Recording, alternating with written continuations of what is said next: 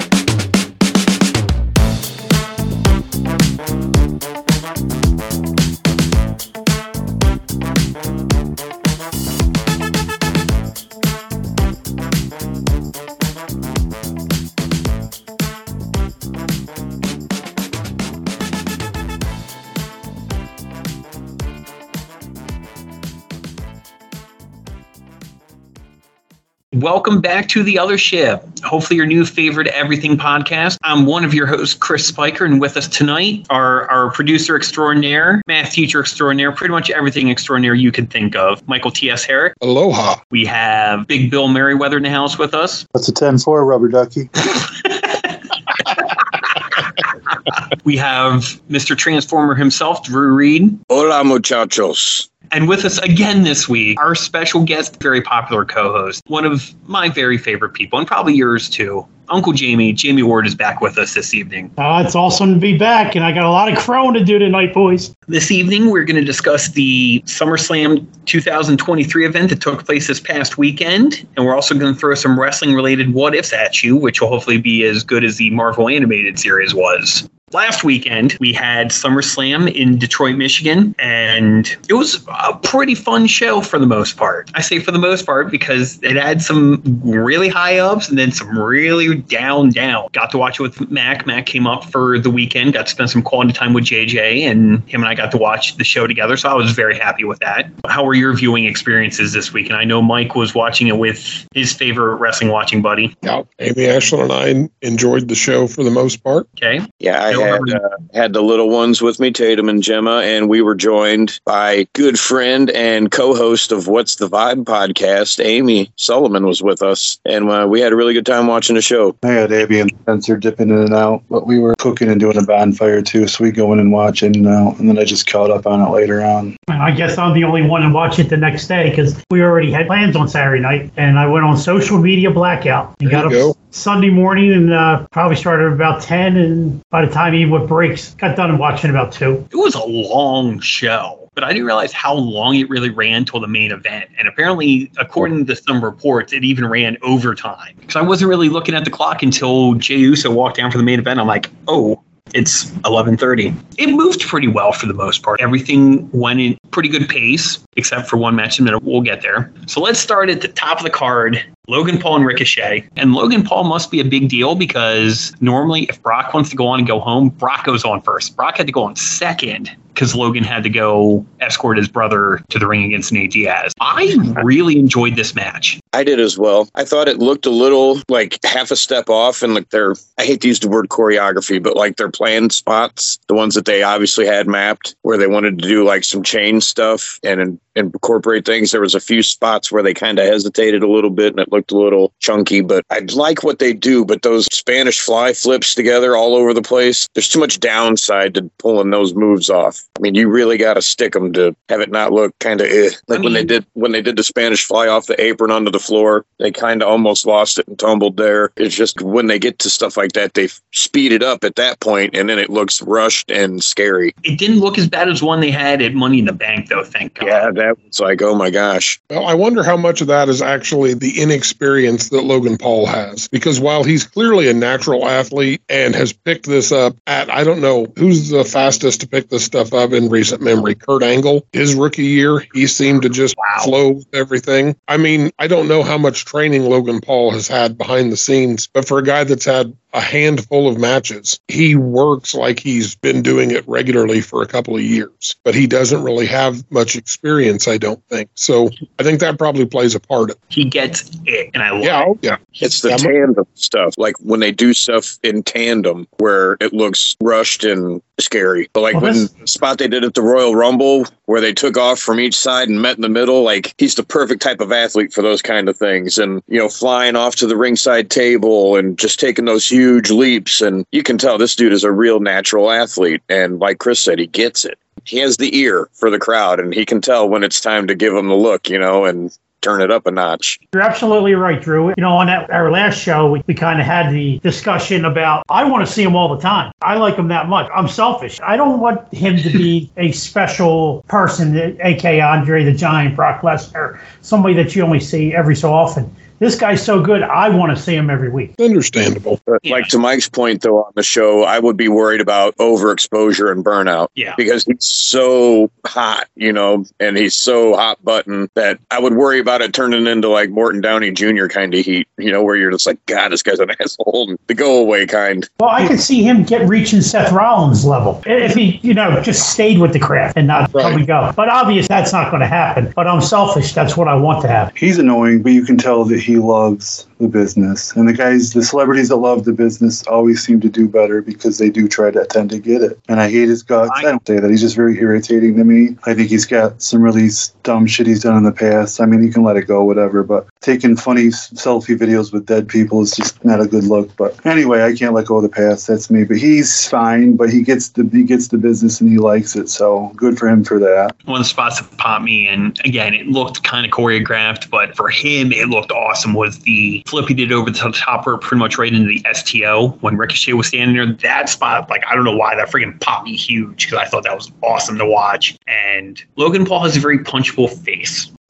You know what I think a money match would be? Put it on for WrestleMania, and I think it'd be fantastic. Him versus Bad Bunny. Yeah, Bad Bunny could be the face. Exactly. A celebrity versus celebrity match where both guys can go and put all eyes on everybody. That would be the scene because they both get it. I was worried about who would call the match, though. That would be my only thing. Like, who would be able to keep it together if something went wrong and they got flustered? I think you'd need to make it a tag match just for that reason and give them a good segment against each other in the middle of the match where they're squaring off. But like you said, if something goes wrong, who of those two is going to know how to get things back on track or what to do? And that would be my only concern with that. Well, remember, you're only in the third inning of, you know, the game. So, well, yeah. Anyway. This was a great opener, fast-paced, a lot of action. Logan Paul, he even gets like the facial expressions, when to look at the crowd and sneer or smirk. And I loved that he won by using brass knuck. That little cheap heel move to steal the win, because Ricochet is just better than him by just that much that he had to cheat to win. Nice old school finish there. Yeah. Does anybody else cringe when Ricochet misses the 630 and just goes splat? A little bit. I've noticed that I've gotten older. I used to watch wrestling and I wanted to see him go off of the top of everything, and I wanted to watch like anything I could find, like the Foley stuff from Japan. I'm like, man, I want to see this. It's got to be crazy, you know? And then now, if I see anybody on the top rope, I'm like, oh, God, please get down. Don't get hurt. I think it's become an parent and all that stuff. You're just like, oh, man, I don't want anybody to get hurt. Everybody get down and get over here for peanut butter sandwiches. I just wish the guy in the giant prom can would have been the one handing the brass knucks. You could have had revenge storyline there, but that might have been a little much. Really underrated about Logan Paul is like how he transitions. He can kind of chain wrestle a little bit, and, you know, he knows when to grab a hold and how to cover up when they're doing stuff. It's crazy, man. He shouldn't be that fucking good at this.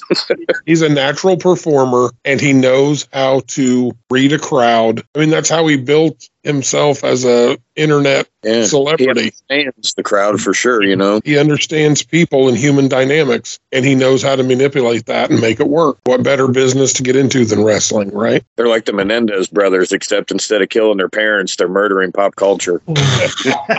Ouch. There's a first Chris Zaha reference of the night. Shout out to the third Menendez brother, young Christopher Zaha.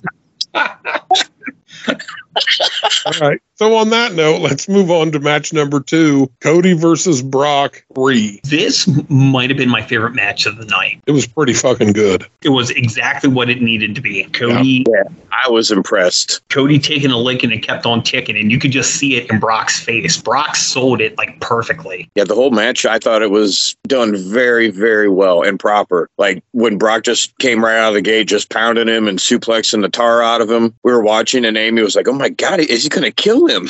You know, what the hell? You know, somebody help this guy. And I'm like, no, he's gonna come back. It's Cody. He's the son of a plumber, you know, or whatever the hell. grandson of a plumber, baby.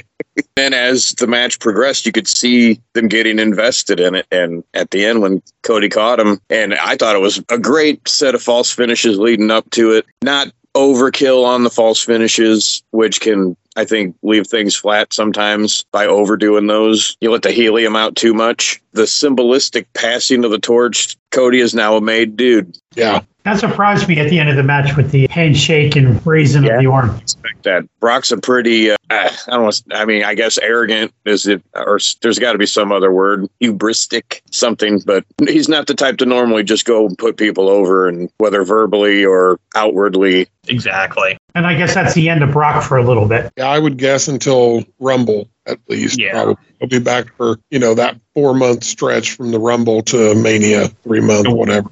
And we'll figure out who he'll be working at Mania next year. So I liked that they started off with Cody attacking Brock before the bell, and you got the disaster kicks early. I really thought for a second, holy shit, Brock wants out of here. Yeah. They're going to have Cody do a quick strike thing and take him out in the first minute and a half of the match. That'd be great. Then the tide turned, and I'm like, oh, okay. I'm 99% sure Cody's going to win, but man, they're really going to make him work from underneath to get here. And they did. But one thing, and this drives me nuts with a lot of people, and it needs to stop. If you're outside the ring and they're counting you out, I hate the fact that you're over here at the announce table when they count 9 and you have to jump up and sprint and dive into the ring to beat the 10 count. Stop doing that. Slowly work your way over and pull yourself up into the ring to beat the 10 count. Don't all of a sudden have this amazing burst of energy when your ass was just lying on the floor 1 second ago, and then you spring up and sprint, take 2 steps, and fly into the ring just under the count. Quit doing that. It looks too contrived. Mike would do a leisurely saunter. No, I mean, just crawl.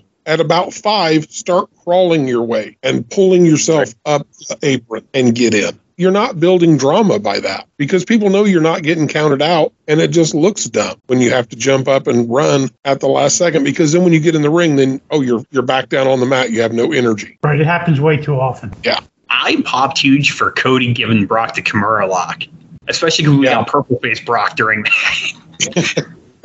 That was a nice touch. Yeah. Yeah, I'm like, oh my God, is Brock okay? Like, whenever he goes purple face, I get kind of concerned. I'm like, That's part of being a pale ginger dude, I think. Cody and Brock, they've had 3 great matches, and this was exactly what it needed to be. But I have to agree with Mike, that first minute and a half, had Cody gone over him in a minute and a half, that would have been massive. I think a lot of people would have complained, though. I think a lot of people would have been like, oh, yeah, there's no way. This was dumb. It was a great match. Yeah. I think the way they did it was fine. I don't have any other complaints other than the waiting until 9 and jumping back into the ring like that. The only negative thing I could say about. So now, every time I see that happen, I'm going to think of Mike just sitting there going, why? See how often it happens, because it's way too prevalent. Why? And my spot about the match that I didn't like was when Brock got Cody in the Kimura. I mean, Brock is a proven MMA specialist, for lack of a better word, and he's already broke his arm with the Kimura once, and he did it rather quickly, and now he's got him in the Kimura for like 4 minutes. Now, this match had no stipulation, sold correct? It well, though. It made his way to the ropes, and it makes sense to do that spot, but maybe shorten that spot up a little bit, because it's proven that it was like a real quick thing, you know? You don't just hang out in that move for a while. No, Jamie, it did not have a stipulation. And thus, I'm going to go with a pet peeve of mine, and like Mike just said, if there's no stipulation, how are you picking up ring steps and throwing each other into it outside of the ring? Should have been immediate disqualification. That's kind of like how all of a sudden knocking the ref down isn't a disqualification automatically. It's just something that apparently evolved. I guess because the ring steps are technically part of the ring, it's allowed. I don't know the logic behind it. That's all I've got. That might be the most sound logic for that I've ever heard, Mike. It's like how that Gunther step thing's not traveling. All right, Mike just won the night. So it's like they did the turnbuckle spot again. Yeah. And I thought, oh, see, we can't do this a second time. And then they didn't. They didn't really do the same thing exactly. So it was fine. You know, used to something like that gets noticed. It's a disqualification. So I guess just the way things have evolved, you have to actually get something from completely outside and away from the ring for it to be. Although you don't always get a disqualification for using a kendo stick. It doesn't seem like either. So it's real selective in how they want to tell the story. Or putting somebody through a table. Right? Yeah, I mean, that's true. That's a good point. God, we're thinking way too much into this now. Yeah. Let's move on to the Battle Royal. I do like that they've got the new Slim Jim commercial. Yes. They did. That still had Macho Man. It still had Macho Man. I popped huge. And it had Bianca. And who was the other? Who's the guy? Was it LA Knight? Yes. Yes. I like that spot. I don't see too many commercials anymore unless it's like football season starting. So I'll see commercials during football games. But otherwise, we record everything and then fast forward through commercials. So I don't see too many anymore. But that one's one that I'll stop and watch if I'm fast forwarding through something and see it come up, because I did like it. I'd like to preface all this by saying that I love battle royals. Yeah. It was a fun battle royal. I mean, obviously you knew who was going far and who would be interesting because they got their entrances. They came back from the Slim Jim commercial and half the guys were in the ring already. I'm like, oh, so we're going to do this. And then they started announcing people and get the last entrant. That's my pet peeve is I hate when they do that. You don't have time for all the entrances. But when they do that, like, you know who's going to win. You know what I mean? Like, I don't know, just don't give anybody entrances or what, or do it like, I don't know how to solve it. But it's just so stupid when you see like half the people in the ring and then everybody else gets announced. It's like pretty shitty because it's just telegraphed. I mean, obviously we know who's going to win, but come on, man. You know, suspend my disbelief a little bit. Then you had the final entrant who they were teasing. They're like, oh, we've announced 24 dudes. And then almost fresh from writing all of those Nigerian Prince emails is 25. I figure that's where he was because he disappeared for a little while. And I like that they kind of waited a while for the gang up spot to eliminate him instead of doing it right off the bat, because then it gave you the sense of, oh, God, Vince told them that they had to put Omos over in the Battle Royal. And it almost made it believable for a while that LA Knight wasn't going to win. Well, that's the first thing I thought of when I saw he was last. Yeah. When he grabbed McDonough and pressed him and chucked him. It's like, finally, a J.D. McDonough thing. It was great. Do you remember when Mark Henry threw that one dude into the abyss of darkness on Raw? That's what that kind of reminded me of. Wait, what? Do you not remember that on Raw? I don't know. It was a long time ago. It was like a production guy or something, I think. And Mark Henry grabbed him and threw him, and it was like off stage, and they didn't have it lit very well. And it was like they had the cardboard boxes or crash pads or whatever with the black fabric or whatever covering it. But the guy went through that and just like disappeared into the black hole, man. Yeah, you just didn't see him anymore. He's on Marglar. Wait, hold on. If you YouTube Mark Henry throws audio guy, there it is. Okay, hold on here. I'm watching it. It has him up by both hands. Okay, that's legitimately scary. Oh, here it goes. Right? We'll make sure and post that video in the group because it's amazing. It's absolutely amazing. That was awesome. Yeah. I also reminded of when Van Bigelow chucked Mike Dudley in the ECW arena crowd. Right. That one was pretty wild too, but they caught him and then they crowd surfed him.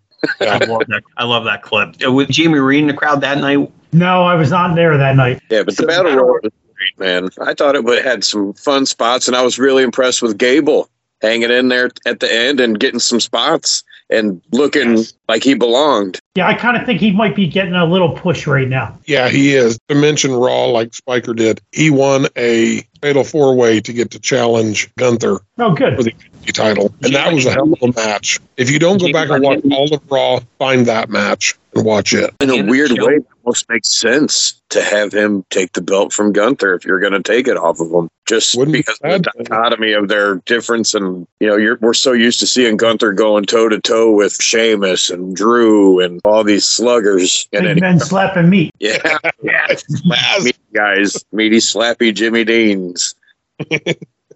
I was just about to say, Jamie, by the end of the episode, you won't have to watch Raw. We'll have told you everything that happened. Hey, that That's fine. I don't watch every. I try to watch everyone, but I do it like Mike. I'm fast forwarding through. I stop on what looks interesting. I know that Drew doesn't watch the weekly TV. Last week, Gable and Gunther had an interaction backstage, and it led to a 5-minute challenge where Gable had to try to last 5 minutes with Gunther, and he did. And then Gunther demanded more time, and that's a match worth going and checking out. Yeah. So, I mean, they're building a storyline here. So they had a fatal four-way and then wrestled later in the same night. No, last week had the... No, I'm talking about last night. This week, Monday night. This week there was the four-way match, and I think it's...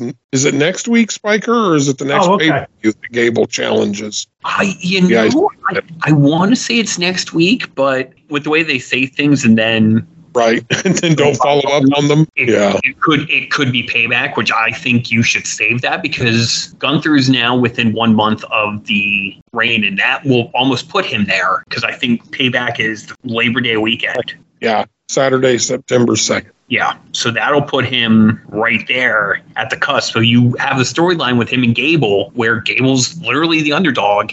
And he made Gunther lose his cool because Gunther stormed up and took that microphone last week and said, no, we're not done yet. I'm like, wait, did Gunther just kind of lose his mind a little bit against Chad Gable of all people? I think it'd be awesome. And I wouldn't be mad either way. Honestly, if Gunther wins, great. If Gable wins, it might be even better. My guess is if they're wrestling at Payback, Gunther will retain and then Gable would win it probably the next month because I really think they're going to get Gunther that full-on IC title wreck, which is great. I'm all for that. Or Gunther and Gable are wrestling and some guy in a hoodie comes down and pulls Gable out of the ring and turns on him. Jason Jordan. Let it be Jason Jordan. Or it could be his dad, Jason Jordan's dad, Kurt Angle.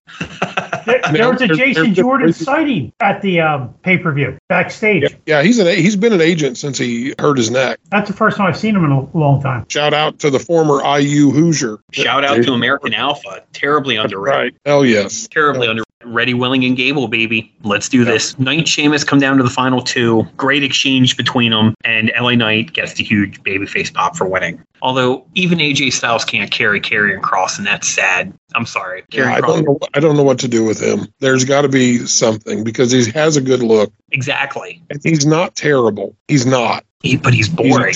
He's just a charisma vacuum, which maybe just here's what we do. Shave his head again, dress him like Jesse Ventura, and just let him come out and do his Jesse impression every week because he does a spot on Jesse Ventura impression. Shout out to Tyrell. Yeah, maybe bring Wardlow in, team him up. There you go. Some kind of killer team. So I kind of had an idea. We were talking about Omos earlier, and apparently news leaked this week, and I don't know how reputable this is, that Big E has apparently been told never to wrestle again. That sucks. Yeah, I've read that two different places, and if so, that sucks. Because dude was always tremendous. But you know what? He'd be a killer coach or a killer commentator. Yeah. So if they're reforming the Hurt Business, which more and more likely, which is a thing, is almost going to be a part of it. If he's not, almost petitions to join Kofi and Xavier as the third member of the New Day. And Big E's like, you got to be kidding me. And you find out that Omos is actually very comedic and is friggin' awesome. There's like so many ways they could go when they redo this Hurt Business thing. There's a couple different formations that would be really awesome. Of course, with Omos in there as the ultra enforcer. Or just have Omos join the New Day. I think that'd be hilarious. Big E segments with him would be freaking outstanding. Can you imagine him coming out dressed in one of those singlets going, hoo-hoo? Can he play trombone? I bet he could probably carry a crap ton of flapjacks. Love it. Randomly popped in my mind today when I was thinking about it. Now we move on to the first kind of part of the night with Shayna and Rhonda. Now, one of my favorite comments of the night came when in the chat with Michael and apparently Ashlyn's commentary. What was Ashlyn's comment about the match? Oh, God, I don't remember. Something about, I hope this is quick and it's the last that we see of Rhonda. Something along those lines. I wish I would remember the exact verbiage, but it was really funny. His quote was exactly this. This is really bad. She is not wrong. That's from an 8-year-old that loves wrestling. And she was right. It was really plotting, really bad. Even for an MMA match, that was bad. Kind of got to plot, I think. If you're not going to have it be like a blitzkrieg type of fight, it's kind of got to be slow to make it a little more realistic, but it didn't have any vibe to it. That's Bill's girl, Shayna, though, so you can't say anything too bad. You got any money for smokes? Okay. I didn't take my birth control this month. Can you get beer boner, buddy? I mean, I've done worse. It had the same vibe to it as Goldberg and Brock, because I feel like people knew Rhonda was going away, and I just don't think anybody cared. I don't think anybody cares about Rhonda, period. And as long as it's used to give Shayna a push, and it looks like that's what they're doing, fine. Otherwise, you could have just not brought Rhonda back at all, and it would have been fine. Go Drew. I remember Ashlyn said, there's a time for a bathroom break. Yeah. This is the time for a bathroom break. Yeah, she said, I wish I had to go to the bathroom because this is the match for a bathroom break. Definitely Goldberg Brock vibes. Actually, I think this is a match that put Mac to sleep for a little while, and then he stayed asleep for quite a bit. I shit you not. I'm pretty sure he fell asleep during this match. I can understand that. Yeah, it wasn't a good match. However, what was a good match was the match that followed it. The Intercontinental title match with our boy Gunther versus Drew McIntyre. Match of the night. This was a great match. Affair. More big meaty men slapping meat. Yeah, man. But seeing a 6'5" guy do a somersault over the rope and then land on his feet and bounce back up is like, all right, I see you, Drew. Is he done? I don't think so. I haven't seen anything either way. Yeah, me neither. Yeah, I dug. I couldn't find out anything. But, and this is the only match I got wrong all night. And if he is leaving, talk about a professional, dude. He went out there and put on. Oh yeah. Performance and put the dude over right in the middle. I mean, to help finish, you know, and yeah. Or if nothing else, he just showed great faith to the company that I'm a guy that you can trust. Yep. Yeah, I think that ending shows he's coming back, not so much walking out. Yeah, maybe taking a break, but he definitely did not look like a sissy in that match at all. Some would argue there's like false finishes, but nah, man, it was just like, again, two big meaty men slapping meat, and it was fantastic. It was what it needed to be. Yeah. And the right guy won, even though I would not have been upset if Drew was the one that pulled off, and that's how they got him back. They didn't start the match with chops. They didn't start off just chopping the crap out of each other. You know, they wrestled for a while, and then when one of the guys started gaining an advantage and got him in the corner, then boom, and then it was on, you know, and it became that war. I like how they built to the war instead of just, you know, firing the cannons right off the opening bell. Fun fact about this match, and it was relayed on commentary, that in all the promotions they are in together throughout the world, it was the first time they'd ever gone one-on-one, period. Wow. Yeah, because they ran in the same circles internationally. They worked, you know, evolved a little bit together, and it was the first time they had locked up, you know, face to face. Wow. So, they were great. And the other thing is, I know I talked in the chat, but Gunther's facials, that's what also made Drew look so powerful. Like, who are they? How often do you see Gunther look that shook? You know what I mean? When he's like, it was pretty cool, you know, how he kind of did it. I mean, I know Gunther always makes like really good exaggerated faces, but yeah, he genuinely looked like he was terrified of Drew for a few minutes. And I mean, wouldn't you be terrified of Drew? And you're much bigger than Drew. God, yeah. But I also got so much respect. He's one of my faves nowadays, and I hope he comes back soon. I get what you're saying, though. Like when, you know, when they go with the two count, the 2 3/4, and the guy kicks out, and he's got the like, what do I got to do? You know, like, what the hell do I got to do to this guy? Yeah. That ending barrage, man, he wasn't messing around. Like, as soon as he hit that splash, no matter how many times he does it, I'm still wowed by a dude his size coming off the top rope perfectly like that. Very Mike Awesome-y. Yes, very Mike Awesome-y. I love it. Great analogy. Mike Awesome-y. Yeah, and I just want to say for the record, the kids love the Imperium entrance when they intro Gunther. Tatum will sit there and she'll just do the whole thing. So that just means all of your gratitude. So that just means you should be Gunther for Halloween, and they can be Imperium, and they announce you coming in the front door. Oh, hell yes. Yes, chop kids when I open the doors. But you gotta get them to work on when they take the coat off and spin it perfectly so it lands in the arm. It's okay. Give them full candy bars. You can chop them and give them a full candy bar. They'll be fine. If you power bomb into the bush, they get the whole basket. Yeah, they'll do a lot for candy.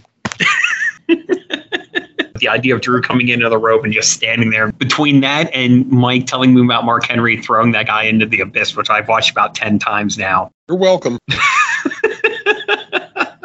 I'm easily amused. What can I say?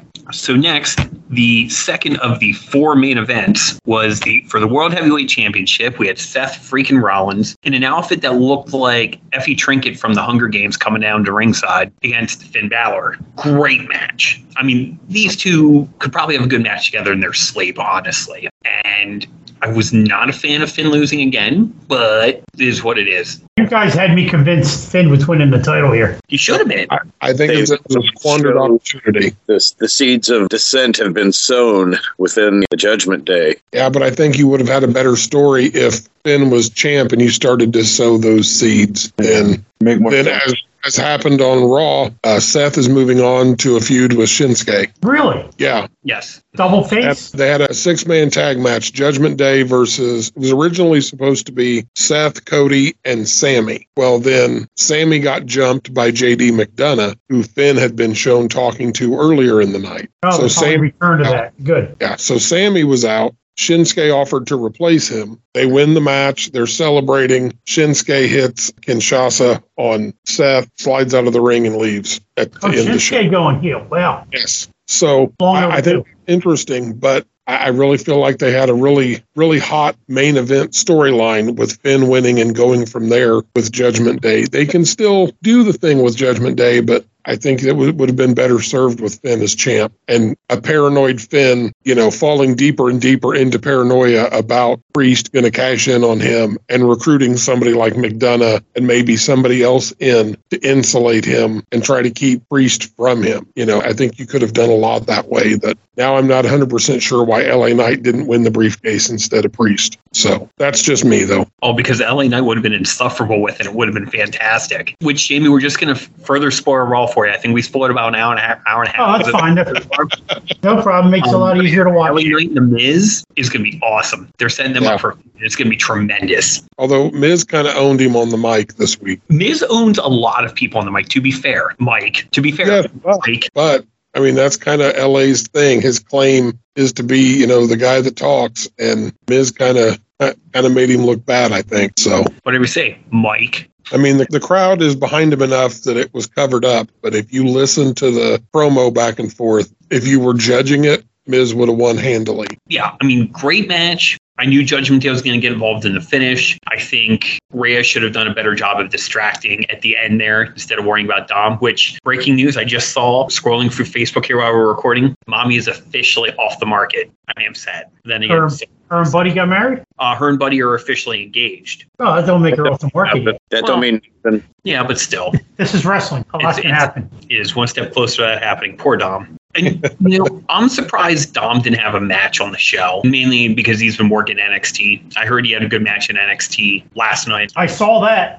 Heard him and Dragon Lee put on a good match. That was actually a good match, yes. The seeds of discontent have been sown among the Judgment Day, which is sad, because I really like the Judgment Day. I like all four of them. Even though Dom is like the little shit I just want to pick up and just throw into the abyss. I think it's going to be interesting to see which one of them stays in the group and which one leaves and turns face, because you could go either way with it. Okay, well, Mike, in your wonderful booking ways, I know you Febreze the booking hat before SummerSlam, give it a little fresh up. One member of Judgment Day leaves, because obviously you're going to put J.D. McDonough in there, because why not? Well, if you put McDonough in it, then Priest is the one that leaves and turns face. And I think that would be fine. But I also think Priest as an ass-kicking heel with a group behind him is a lot of fun, too. I guess maybe I think Finn needs to be a heel more than Priest does. I mean, the people get behind Finn when he's a face. But I think a lot of times when he's a face, they just want to see him break out the demon. Yeah. And he doesn't have to worry about that as a heel. He can just be Finn Balor and be a dastardly little bastard. And besides, last couple times he broke out the demon, he lost.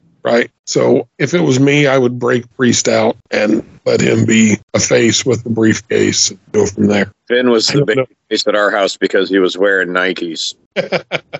I noticed that. Yeah. The kids were like, oh, wow. Because normally it's very Pavlovian. Like when the entrances are going on here, the kids are doing, you know, Seth's song. Oh, they're doing it, dancing around the living room and eat their baby face. And then here comes Finn and they're like, oh, boo. And then they see his shoes. They're like, oh, his shoes. Now he's the baby face because of his shoes.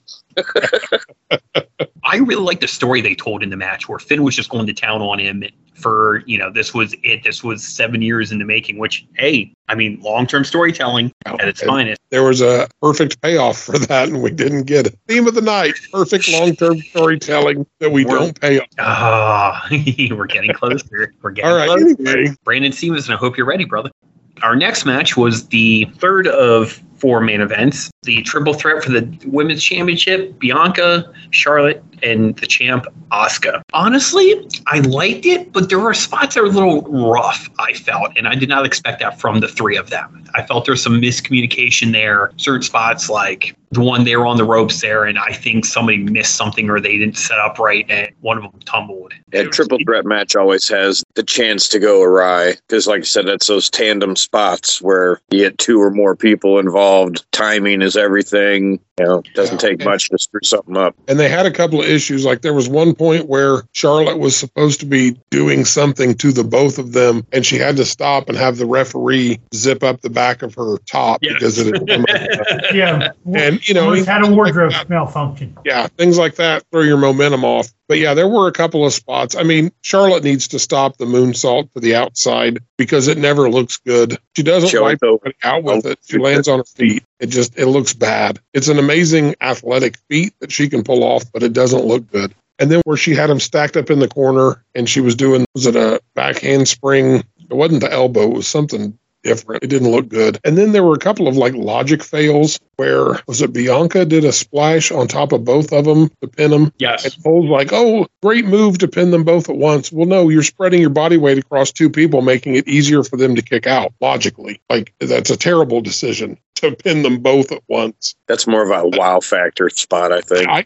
But, you know, I will say compared to most triple threat matches, there were more times in this where all three were active at once and not, okay, we're going to team up on this person and throw them out of the ring and then we'll fight. And then that person will get in and take one of us out and then you two will fight. There were more times where all three were in the ring doing things to each other. And I liked that compared to most triple threat matches. Yeah, I actually thought of the three, I thought Asuka was the most on point. I thought she was going to win the match because both Charlotte and Bianca, they were slightly off. They weren't as crisp as they normally are. And I just felt that both of them knew they weren't winning and thus weren't putting out the full effort. Also known as Sasha Banks' boo-boo face. Yes. You go back and watch matches where she dropped the title, in any title she had, that's how a lot of them went. You could tell from the time she walked in the ring, she was losing. And that's how I felt about both of them. And I wasn't totally wrong. Yeah, I picked Bianca in our little pick'em here at the house, only to be foiled by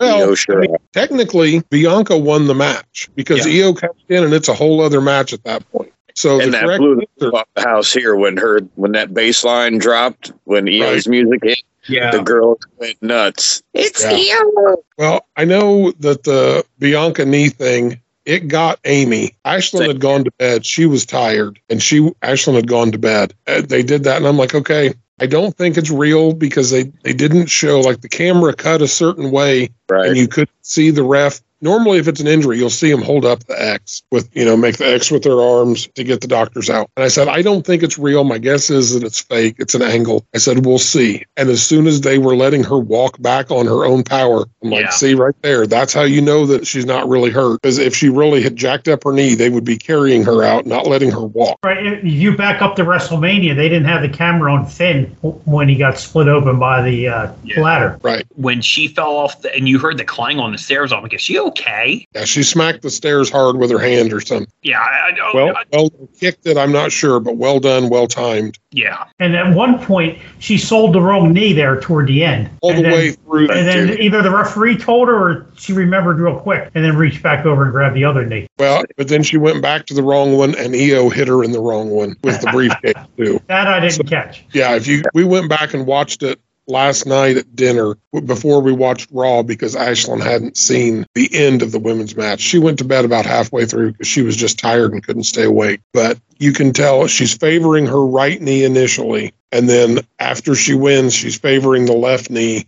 And that's the one that Iyo hits with the briefcase and goes after. So, you know, it's a little bit. For all the faults that there were in the match, I thought they had a really good hot finish. Yes. Like that. It looked phenomenal. And like I said, it blew the roof off the place over here when she hit that splash. And it was like a perfect, they had the timing perfect. Yeah, Charlotte was dead on in getting her arms down out of the figure eight. Yes. I was like, man, I just pictured her elbows going the wrong way. Yep. Right? Same here.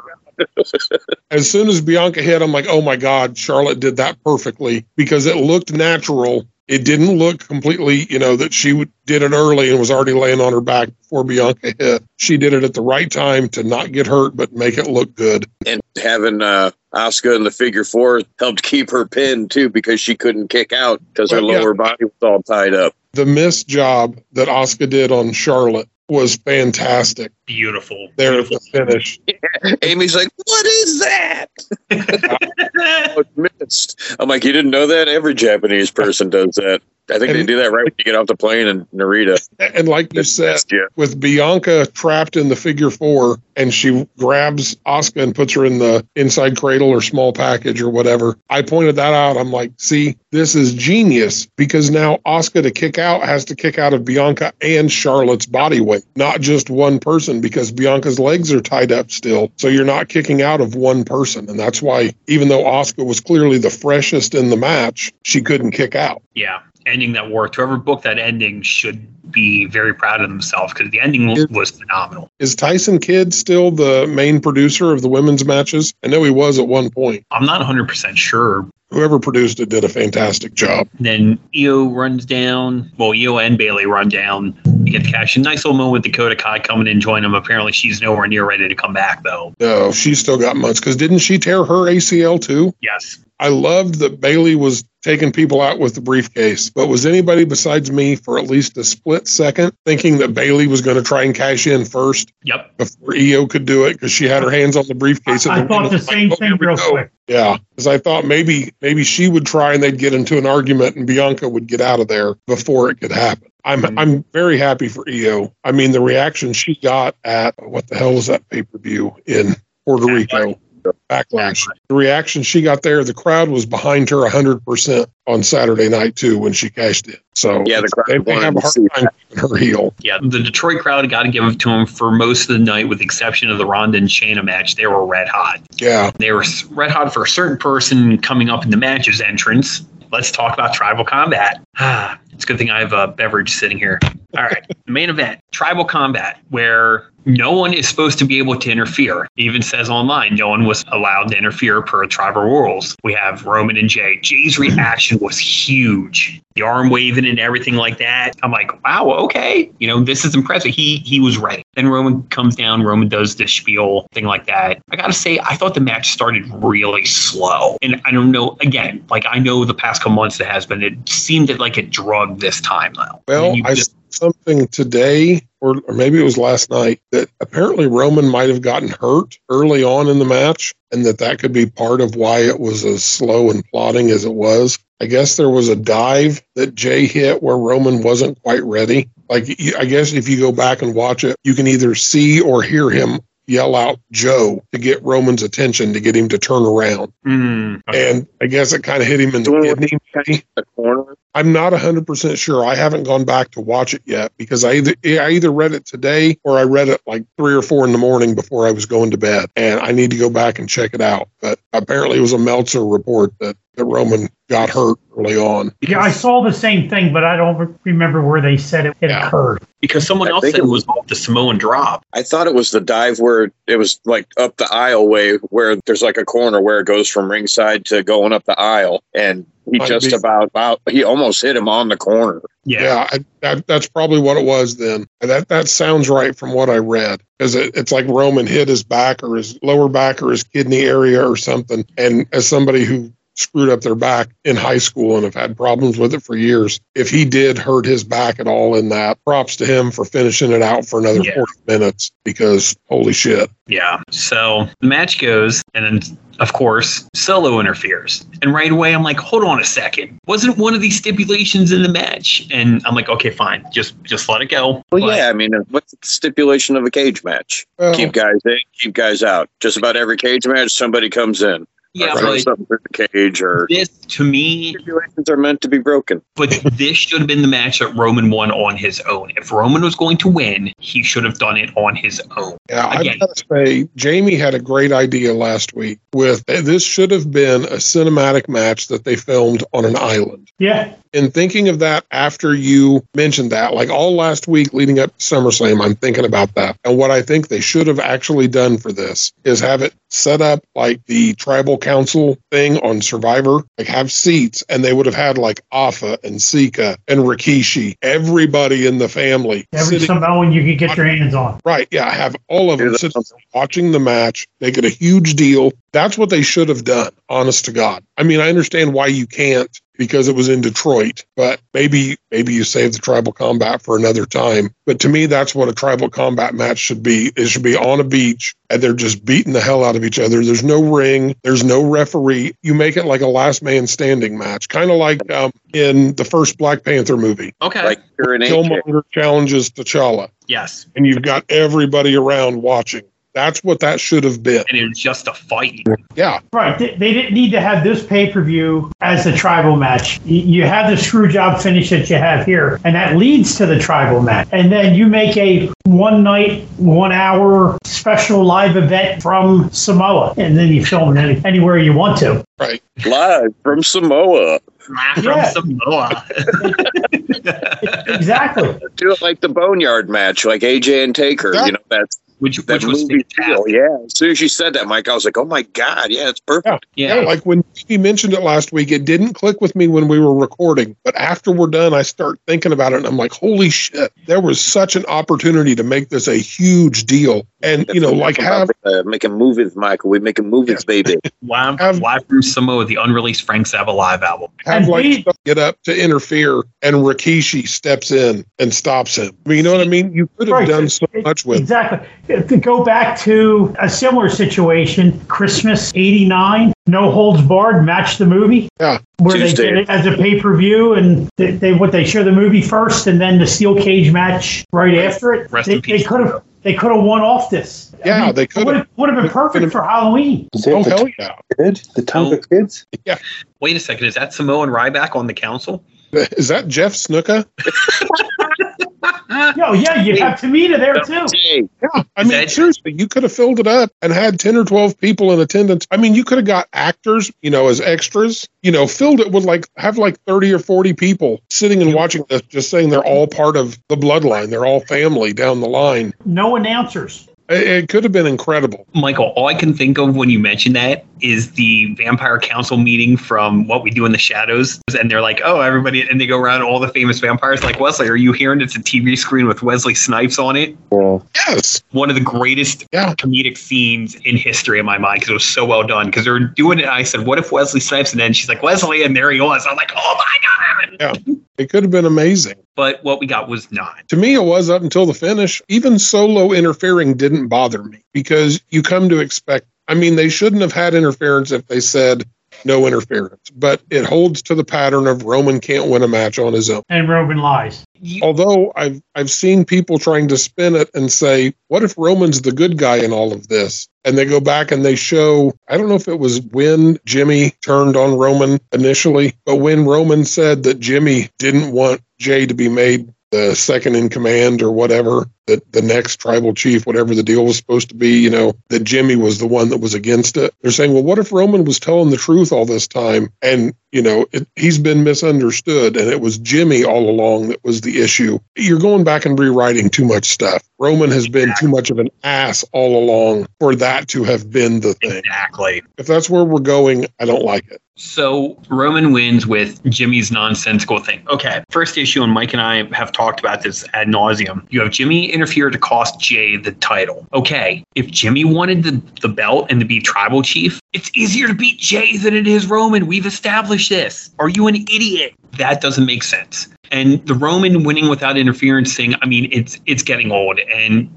if they're going to keep dragging it out to WrestleMania, they better make it interesting. I mean, if Roman's not legitimately hurt, which if he is... He should have plenty of time to heal up. I mean, exactly. What is that, March or April? Yeah. Right. Here's the scary thing to me. We are so concerned about breaking record as far as title reign length. Heyman's bottom of the third comment, meaning 6 more innings, 6 more years puts Roman as the all-time record holder, beating Bruno. There's no possible way they could mean that. No. I, you can't, Him as champ, 6 years. It's probably Heyman thinking that, but eventually Paul Levesque is going to have to be the one to step in and go, no, this is what we're doing, because people, you're going to have to do something, because if not, people are losing interest quick, and I think Saturday night did some damage to that, because I mean, it's kind of killed a lot of my interest in this, because I've been the most vocal proponent of this since Elimination Chamber when Sammy didn't win. I see where the story's going, and Jey should be the one to win, and we didn't do that. You're starting to lose the plot, I think. We're not in NWO territory quite yet, but I'm worried that we're going to get there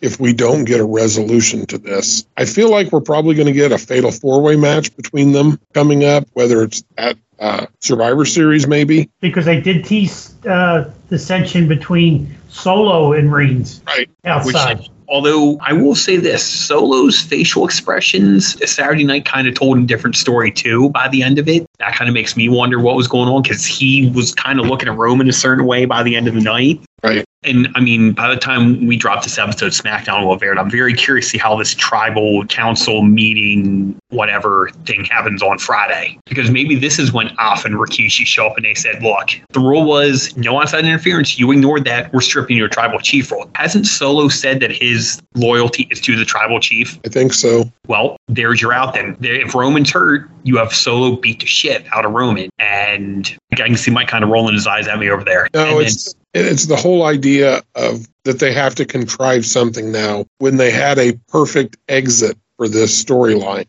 You could have still done things with the bloodline after Jey wins the title. Let him win, and then Jimmy comes out and super kicks him. Like you said, Jimmy wants to be tribal chief, and it's going to be way easier to do that beating Jey than beating Roman. So I'm putting you on notice. I'm coming for you now. I used you to get past Roman. I know I can beat you, because I know your weaknesses. And I know where you stole that pack of Skittles from whenever you were 12 years old. I got dirt on you. I chose Roman to win. And for the simple reason that everybody in the world was like, okay, this is the night that, you know, Jay's going to win. And I was like, something's going to happen. I had that bubbles feeling something's fucky. And he won. And then when Jimmy came out, Tatum actually said, she's like, Gemma was like, why is he turning on his brother? Why is he beating up his brother? And Tatum said, he's mad at him for leaving him. And I was like, whoa, very astute observation. And then I thought, I was like, well, maybe he's got a case of the Neidharts. You know, he's mad at Brett for bailing on him and going off and being a star. He kicked out his knee from under his knee. But then, yeah. But after everything, I was like, I can't believe they didn't put the belt on Jey. And then Tatum said to me, she goes, but Dad, the show's all about Cody. And I was like, huh. They're going to get back. I was like, wow. I have a question, and I know esteemed counsel can answer it. Cody entered right after a program after he lost with Roman, pretty much right away with Brock. Got him over. He was still red hot. Do you think this program with Jimmy or whatever they're going to do with Jey, because I think Jey deserves to be red hot. That ovation he got was no lie. How do you continue to keep him at that level? Because they obviously have something there. Or do you keep him at that level? I don't know what you do from this point to make it all work. Well, you know, you got the Jimmy Jey feud that takes us up to Survivor Series, probably. Where Cody goes from here, who knows? And did LA Knight win a title shot at anybody with the Battle Royal win? What did he? No, he just won the Slim Jims. Yeah, exactly. So then we got Gunther and Gable coming up. Yeah, and Seth and Shinsuke. And I mean, I would guess that LA Knight's going to be positioned to go after Austin Theory in the U.S. title, I would think. They probably have some good matches. Yeah. You don't throw Grayson Waller in there. You have three big mouths going at it over the U.S. title belt. Right. I'm not sure how I feel about Waller yet. He had some funny spots in the Battle Royal at the show. I thought he was kind of... I thought he was wearing boxer shorts. Watching him in the Battle Royal was a lot of fun. So, but I don't know. It left a really bad taste in my mouth. And whatever they do, they got to do something to come back from. And I know I'm not the only one that feels like that. Yes, Brandon Stevenson does not include you.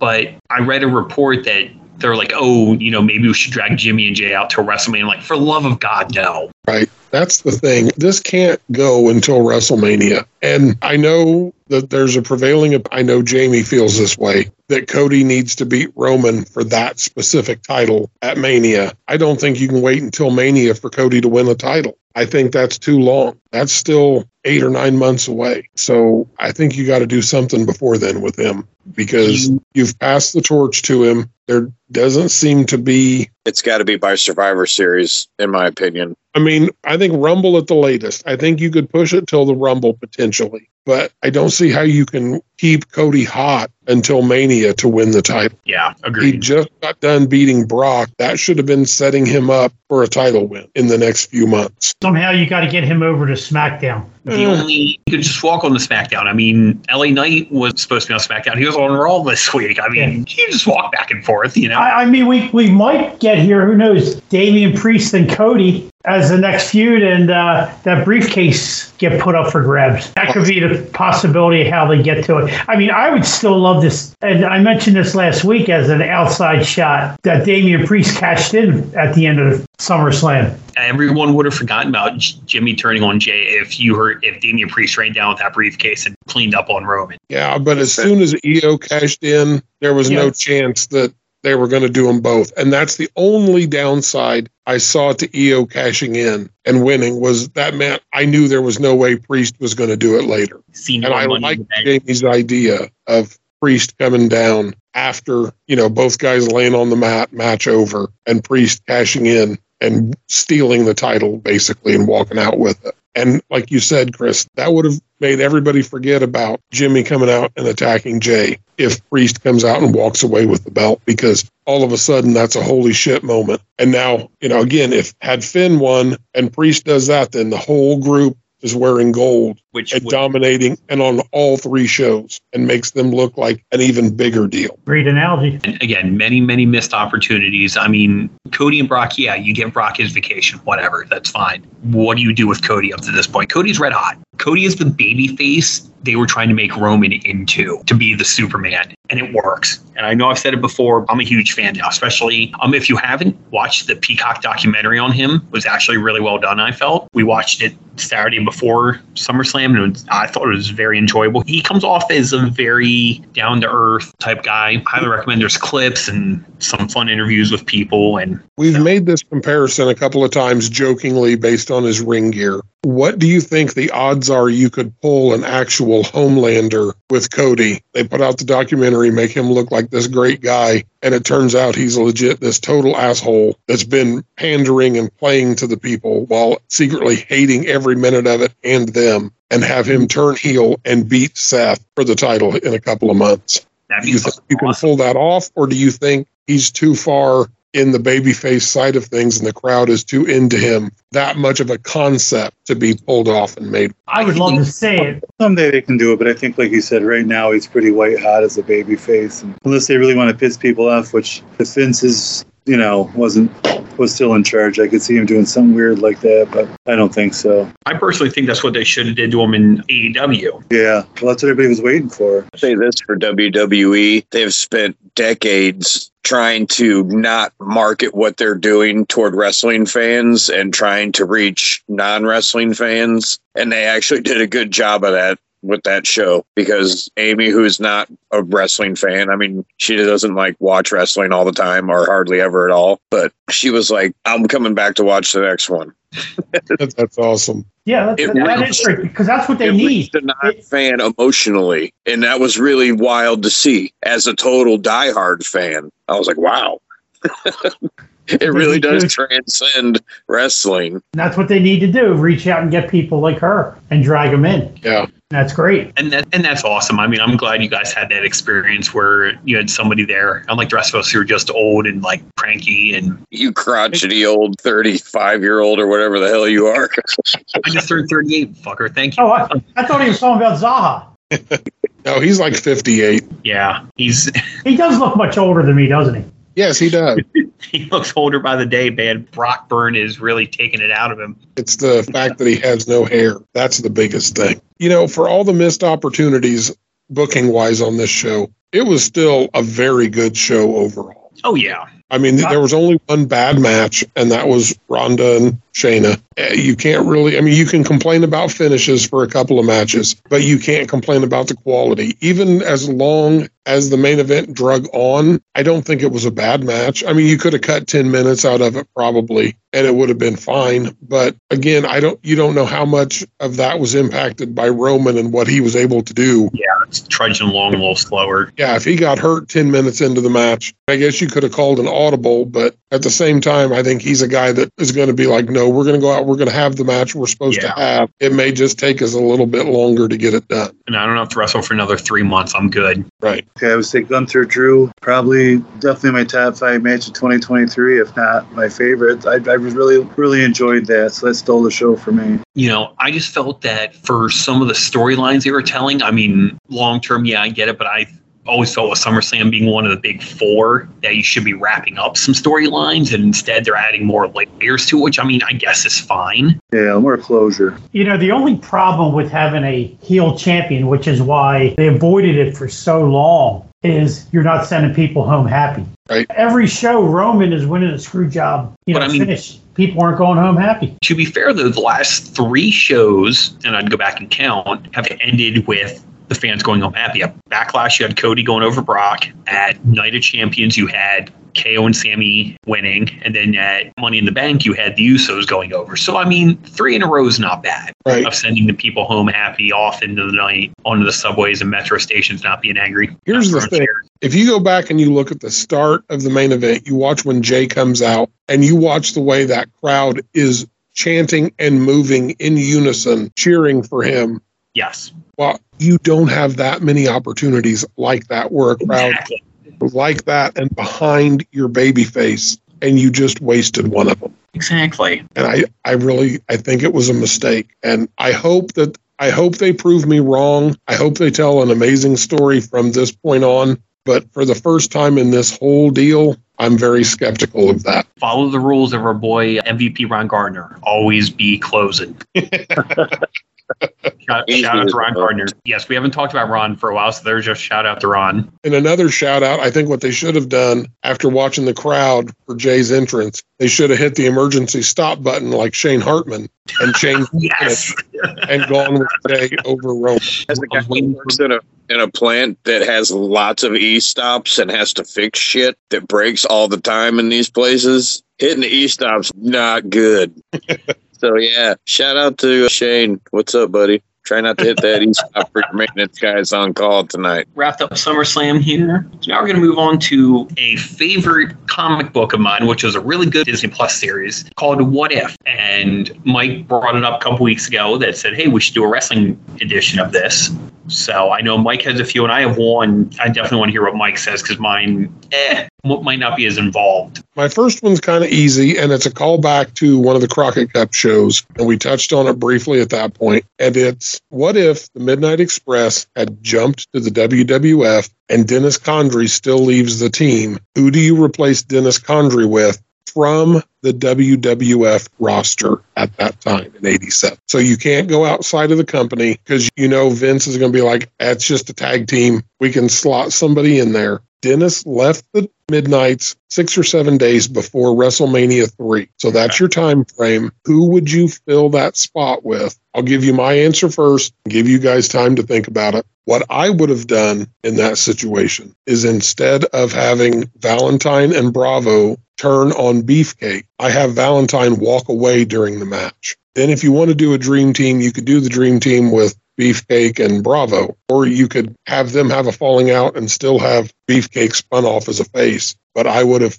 instead of putting Valentine in the tag team with Dino Bravo, I'd put Greg the Hammer Valentine with beautiful Bobby Eaton, and that's your new Midnight Express. I have one question, and it may pertain to some of the guys in mind to answer. Does Cornette go with them? Yes, that was the thing. To set the stage, I think we talked about it on the Crockett Cup episode, but in case anybody hasn't heard that, the Midnights and Cornette did have a meeting with Vince in either late 86 or early 87 about them coming in. And one of the big things that Vince kept pushing to them was the LJN figures and the money they could make off of those and the merchandising. And that stuff was so foreign to them. And they thought he was talking about dolls and they didn't understand it. It didn't go anywhere. But had they made that jump, hot tag division from that point through 1990, very deep tag roster in the WWF. I think I would choose Coco Beware since they were already a team in Memphis. They're apparently a great tag team in Memphis, too, from what I've seen and heard. So it would kind of be a throwback to the original Midnight Express with Norval Austin in it. So would you turn Coco heel, or do you have Cornette and Eaton turn face somehow?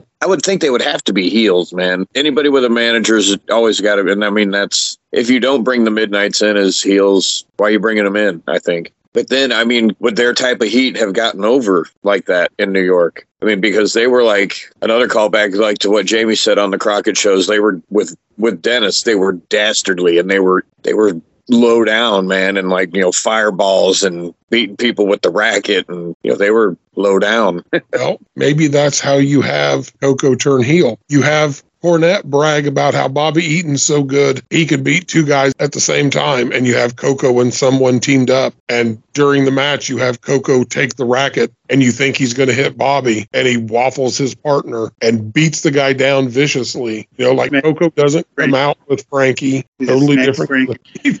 I was going to say, is Frankie become a member also? Did you just say to smack Frankie with the racket, Bill? I imagine Cornette with Frankie on his shoulder, but that's even worse. My God, that bird has a family. How strong was PETA in 1987? Would this have been an issue? Don't do shit you don't know how to do. Frankie with the racket. Well, once you know who won the parrot. That brings a whole new meaning to Cornette parrots at that point, actually. So, Jamie, who would you... Well, I just took a quick look at the WWF roster in 1987, and we're talking about February or March, correct, Mike? Right, yeah. They got a guy that's sitting around doing nothing, basically. Outback Jack? No. But that would be great. Only Cornette could have gotten Outback Jack over. Exactly. How about he introduces Magnificent Mike Rotundo? Hey, there you go. He hadn't gone back to Florida yet, and he becomes the tactician of the team. I like that. And can he do a body? He stays around, and that affects a lot of things going forward. What kind of sexy stripper dance moves does Mike know? Juggalo, Jimmy. Would he do the neckerchief deal also like Dennis did? Yes. Yeah, why not? And he keeps the same facial expression the entire time. Yes, because he wants his Real American theme back that was written. Like, what the fuck, piece of shit. I love that kind of thing. So Mike does the ground attack and Bobby does the aerial. Yeah, I like that. That would be pretty. That's a really good choice. And keeping Rotunda from having to cut promos. Yeah. You got Cornette. I mean, makes even more sense. And it's easier, too, because you're pulling them off the scrap heap. You don't even have to have a reason why. Right. He's not appearing much at that time. I mean, Spivey's gone at this point. With Coco, you'd actually have to do an angle to turn him and stuff, you know? Right, and Rotundo, you know, just hadn't been on. You just bring him back as Magnificent Mike or Marvelous Mike since Morocco's still around, and he's Magnificent Don Morocco at that point because we're leading into WrestleMania 3. He could be Loverboy Mike. He could just steal Dennis's whole gimmick. Right. I knew who I'd pick. Hercules. Yeah. I like that. They're already familiar with each other. Yeah. Exactly. And Mike's going to pop when I tell him why I thought of this. You get the early powerplex. Wait a minute. Not the powerplex. No. Superplex into the Alabama Jam. That's why I was saying it would be the precursor to it with the superplex into the Alabama Jam. But I thought of you. You're the first person. Your pop was the first thing I thought of. I'm like, wait, that's what they could do together. Stamp of approval. I'm all in on that. And can you imagine Hercules in those pink tights? Like sometimes, like Eaton and Stan would used to wear together. Them walking around in those pink tights. He would bring a totally different vibe to it because of the power. Yes. Totally different aspect to the team. Yeah, I like that. You know, and again, him and Cornette and Bobby are familiar with each other from Mid-South. So, I mean, it would work. So then imagine them taking on the Hart Foundation. Hercules and Bobby against Anvil and Brett. Yeah. You got the Bulldogs there at the same time. Strike force. Yeah. There'd be a whole lot of drugs going on in that ring between Hercules and Anvil, but they can't let me. My team needs a little kosher. I think we need a little ethnicity to my Midnight Express alternative, and I'm going to go with Barry Horowitz, who, you know. Had he been in very long? No. Was he in Florida as Jack Hart at that point? I thought he came to the WWE by then. I mean, like, he just came in from doing the Jack. Yeah, he might have just come in because Jack Hart was in Crockett as late as Starrcade. Yeah, that's 83. Because a bunch of those Florida guys came in for Starrcade. Yeah, so that was my only question, was had he been a jobber on TV for a while? But if he hadn't, I think that's great. According to the storyline, he was a fresh graduate from the school of Terry Garvin's self-defense. Yeah. Yeah, that's an interesting one, Bill. I like that. That team would have worked, I think. It would be interesting, and I can't even say why. I don't have a really good justification for it, except for we can kosher it up a little bit, Jimmy Cornette. Right. But, I mean, he's a good worker. Big guys too. He's a big dude, man. He is. You know what I mean? Yeah. So he would fit in good with that. But I don't know. It was just an interesting thing that popped in my head because I don't know, brain damage, I guess. No, it's out of the box. I like it. Yeah, I could see it working too, especially if he hadn't been. Nobody's going to remember he was Jack Hart, not Jack Hart, Barry Hart, going back to 82 and 83 as a jobber in the WWF. So it's very easy to bring him back. Oh, yeah. And you probably stay away from the Barry Horowitz name and maybe use the Jack Hart, Jumpin' Jack Hart or Gigolo Jack Hart. Yeah, to get him kind of right. To make him that expressy. Was the rookie Shane Douglas around at all at this point doing jobs? He might have been because it was, what, 80? Yeah, he was still doing the Troy Martin gig. In 87, he just started in Mid-South and then gets sucked in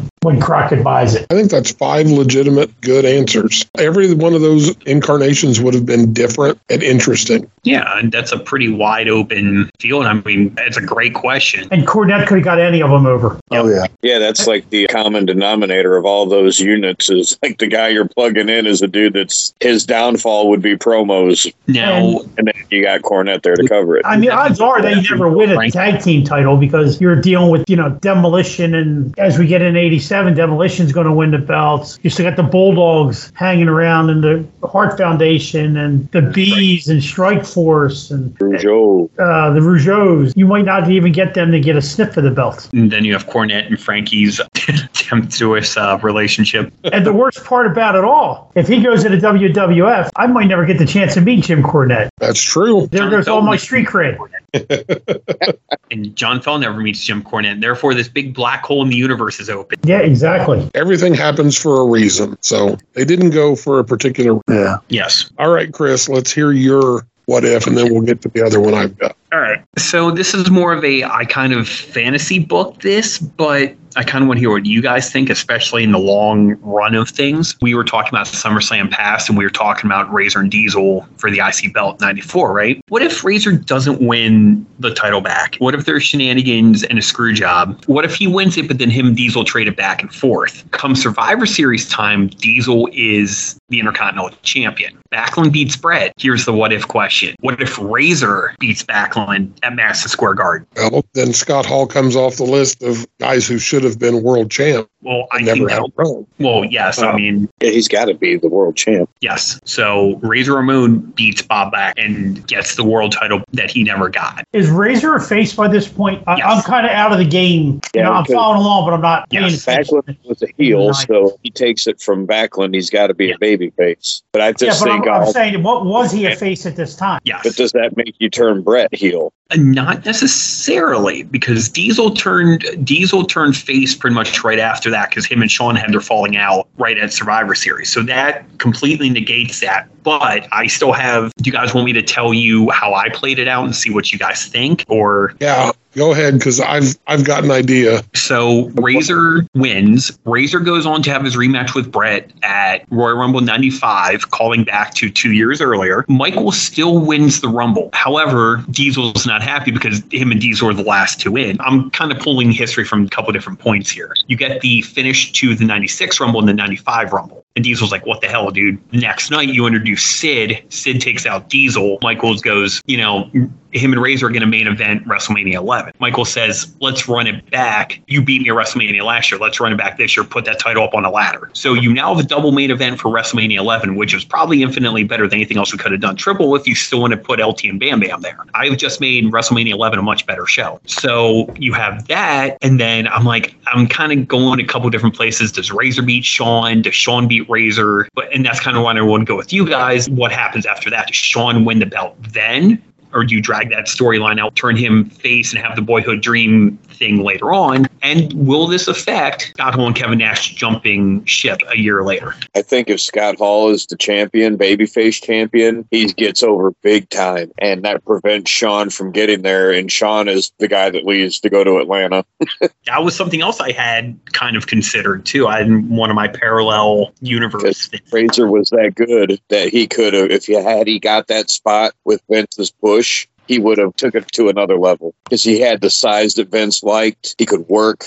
I mean, do the promo. And arguably number 2 or 3 babyface in the company at that point, depending how you put Brent Undertaker. So, and I mean, with the whole, if I'm remembering correctly during this time period, the whole purpose of putting the title on Nash was really to step him up to that next level where you already have Ramon at that next level, but that would take him to the new stratosphere. I'm agreeing with you, but we might not see Shawn Michaels back in the title picture because I could see him being that, not Hulk Hogan-like, but I could see him Ultimate Warrior-like in popularity. Here, I thought you were going to say he held Vince up for more money, got fired before the moment he stepped back through the curtain. No, I don't think those guys jump if he's the champ and get a long run with it. Yeah. Maybe Shawn does, but because you could run Razor and Shawn again as a program, because, I mean, the program in 94 was fantastic. Plus, with Razor on top, you've already re-signed him. You're not getting to that. You know, and then you have him feud with the winner of Diesel and Sid. You have Brett still in the picture. You have a lot going on that I think would have made 95 more successful if you had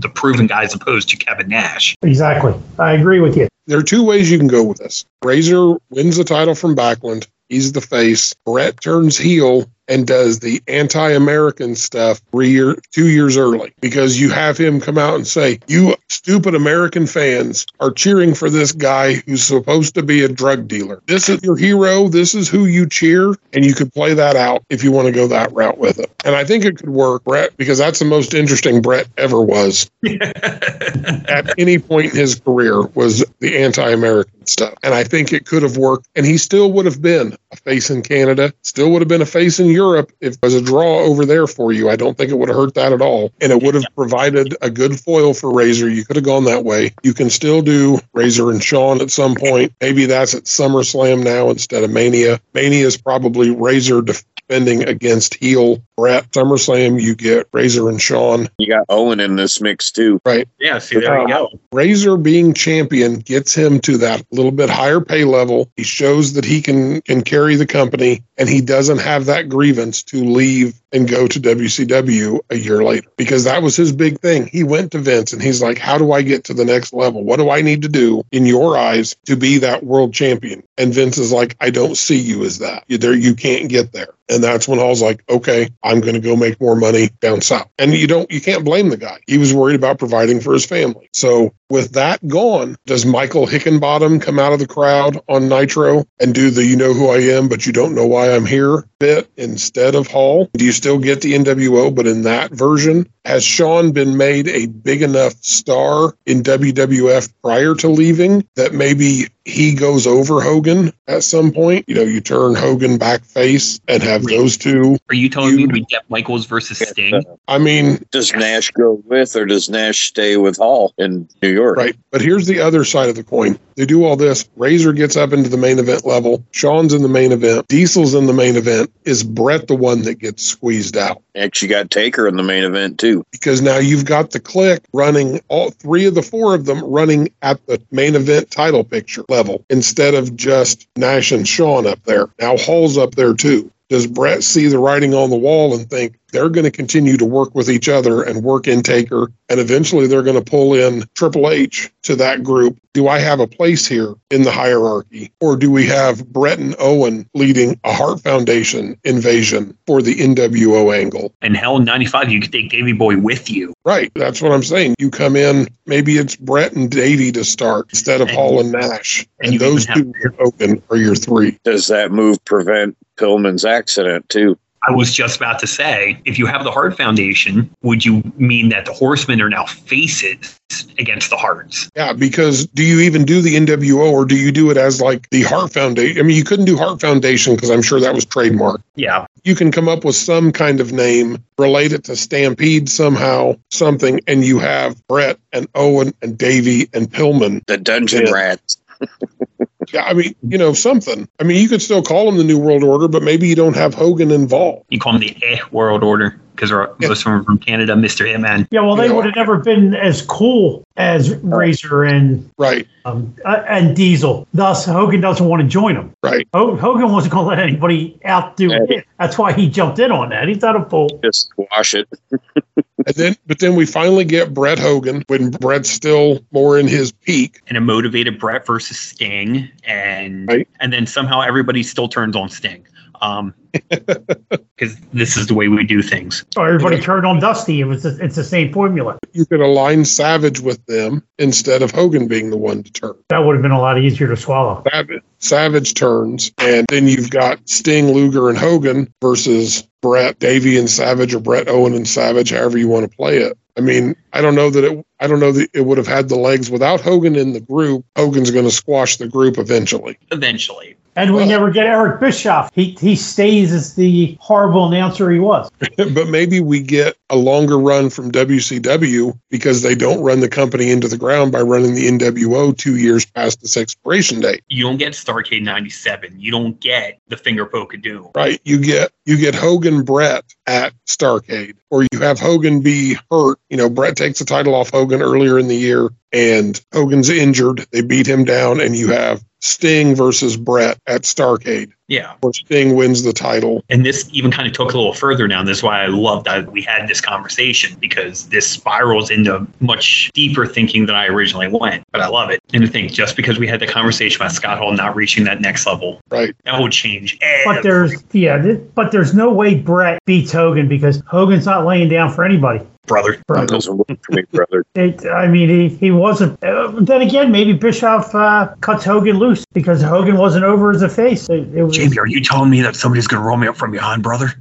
Nobody going to roll him up from behind. That might have been the match, but that wasn't how it was going to end. Hogan charmed Bischoff from jump. You know what I mean? He still loves him to death. Bischoff does. I don't know if the feeling's mutual anymore, but maybe Hogan goes off and makes a movie for a little while. Yeah. Or he drops the belt. Isn't that when he made the Natty? He drops the belt knowing he's going to come back and get the title because he's got creative control, brother. So without the NWO, does he ever turn heel? And if he doesn't, then I think you got to turn Sting heel. Was Thunder in Paradise still on in 95, 96? Yeah, it was the lead in the first Nitro. It only lasted a year. So at least 95. So yeah, so Hogan could have just went on and filmed Thunder in Paradise. You have Brett come in as his character from Lonesome Dove, interrupting in his little hat and his cowboy boots. He could have rode in on a horse. He could have been Cowboy Bret Hart after all.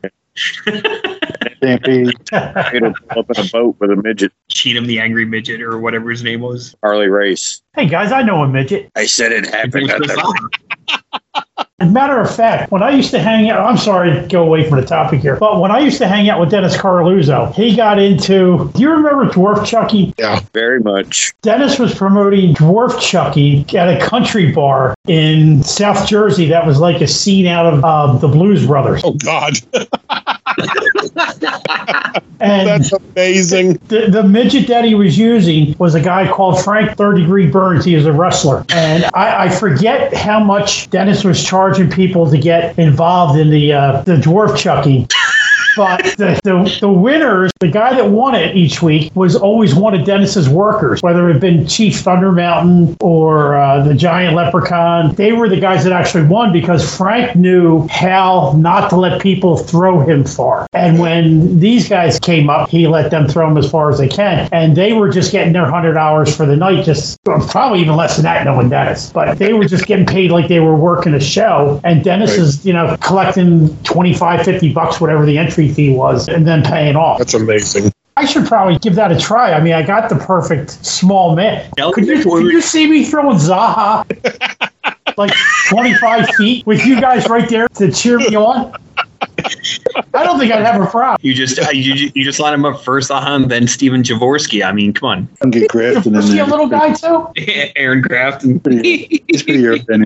Line them all up, but Zaha goes first. He can even wear his glasses for to help with the wind going through his eyes. Great. I could chuck him a good 25, 30 feet. I'm sorry, I didn't mean to derail where you guys were. No. Now that's all I'm going to think of is you chucking Zaha through the air. And I need you guys there. You guys would be there to support me. We got to measure it. The image I have of you throwing Zaha across Bob's Country Bunker from Blues Brothers is amazing. Right into the chicken wire up by the stage. Right into the chicken wire, and they can play Rawhide as I'm doing it. Yeah. Amazing. But hey, that's right. The Blues Brothers are from Chicago. This works out perfect. And they still have a lot of stuff there from the movie. Like there's a whole monument set up to the film in Chicago. Oh, maybe we could do Blues Brothers 2024 and film it right there and have the Zaha chucking contest. We're on a mission from Jamie. It's a shame Ray Charles has passed on. That's all I'm going to say. Here's my other what if I've got. What if Zaha was 2 inches taller? No. So in 1989 at SummerSlam, this all kind of ties together here. The Hart Foundation lose the non-title match to the Brainbusters. We talked about this on the SummerSlam retrospective show. Apparently, according to his book, after that, Brett went to Vince and complained about the money he was making. And Vince basically told him, if you don't like it, go somewhere else. So he had run into Pillman backstage at a show in Cincinnati, and Pillman said he would have Flair get in touch with him because Flair was in charge of the booking committee at that point. Flair makes him an offer of $200,000 a year and your travel expenses. When he calls to talk to Jim Herd, Herd hands him off to Jim Barnett. Barnett offers him $156,000, which wasn't much more than Brett was making. And in Brett's opinion, it was Barnett trying to save some money to look good to Herd to keep his job. Let's say Brett jumps in 1989 to WCW. What do you do with him? If I'm WCW, ruin him like they did everything else at the time. I mean, what else would you do with a guy that's good? I meant a more specific plan of how you would ruin him, I guess, Drew. My bad. I don't know, probably break him in like the TV title picture, get him used to being around the guys, get him working with Arn, get him working with Bobby Eaton, Mike Rotunda. Rick Steiner was in the TV title picture at the time. Bobby was still in the tag team. So what month are we talking here that he would have jumped? This would have been like August or September that he was talking to Vince. So he's jumping right after SummerSlam? I'm guessing, because I don't think they had 90-day no-competes back then. So I want to say he's in maybe by Halloween Havoc. Okay. Definitely by Starcade, I would say. I don't think he gets a big push. I think he's mid-card, like you guys are saying, in with the TV title mix. He might not even be that high up on the card in the beginning. I mean, he might be teaming up with Captain Mike Rotundo at that point. He's like a Canadian Brad Armstrong. Yeah. He'll be doing NWA Pro against Ranger Ross. It was total luck that Vince ever gave him a push to begin with, because if they didn't have the steroid trial, he probably doesn't get bumped up the card. There was nothing about his personality at that time. I'm not anti-Bret Hart. He just wasn't anything at the time. Like, who posted that thing about which one of these four champs goes? Right, yeah, Brandon posted that. It's very easy. Bret Hart isn't in the class of those guys. Even as a WWF champion, he never was that level. The whole thing about him being the best there is, the best there was, the best there ever will be is bullshit. I mean, if you look back, he's not the best. Yeah, he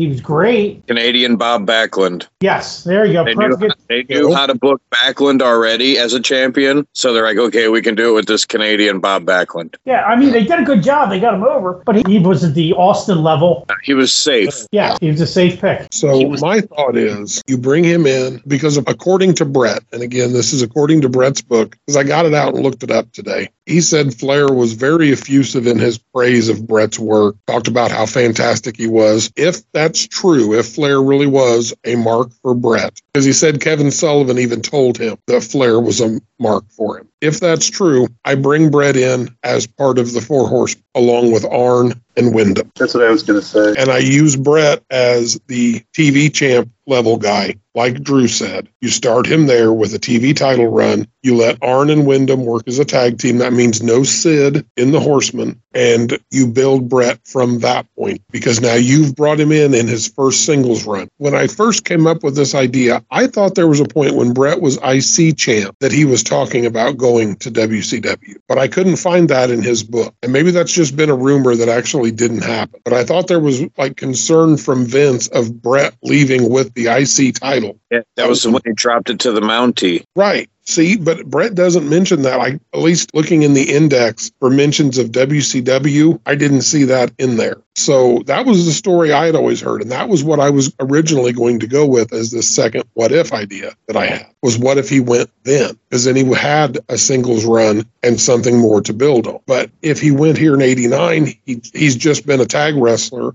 and only been a face for about a year, year and a half. So it wouldn't be a big deal to turn him back heel in the Horseman. He would fit as far as work rate with Rick, Arn, and Barry, no problem. The only problem with that is you'd have to wait until 90 to actually debut him, because the Horsemen aren't back together yet. Arn doesn't come in till January. Right. And Barry Windham's long gone. He's in WWF, and who knows where he's at by that point. He was back fairly short after that.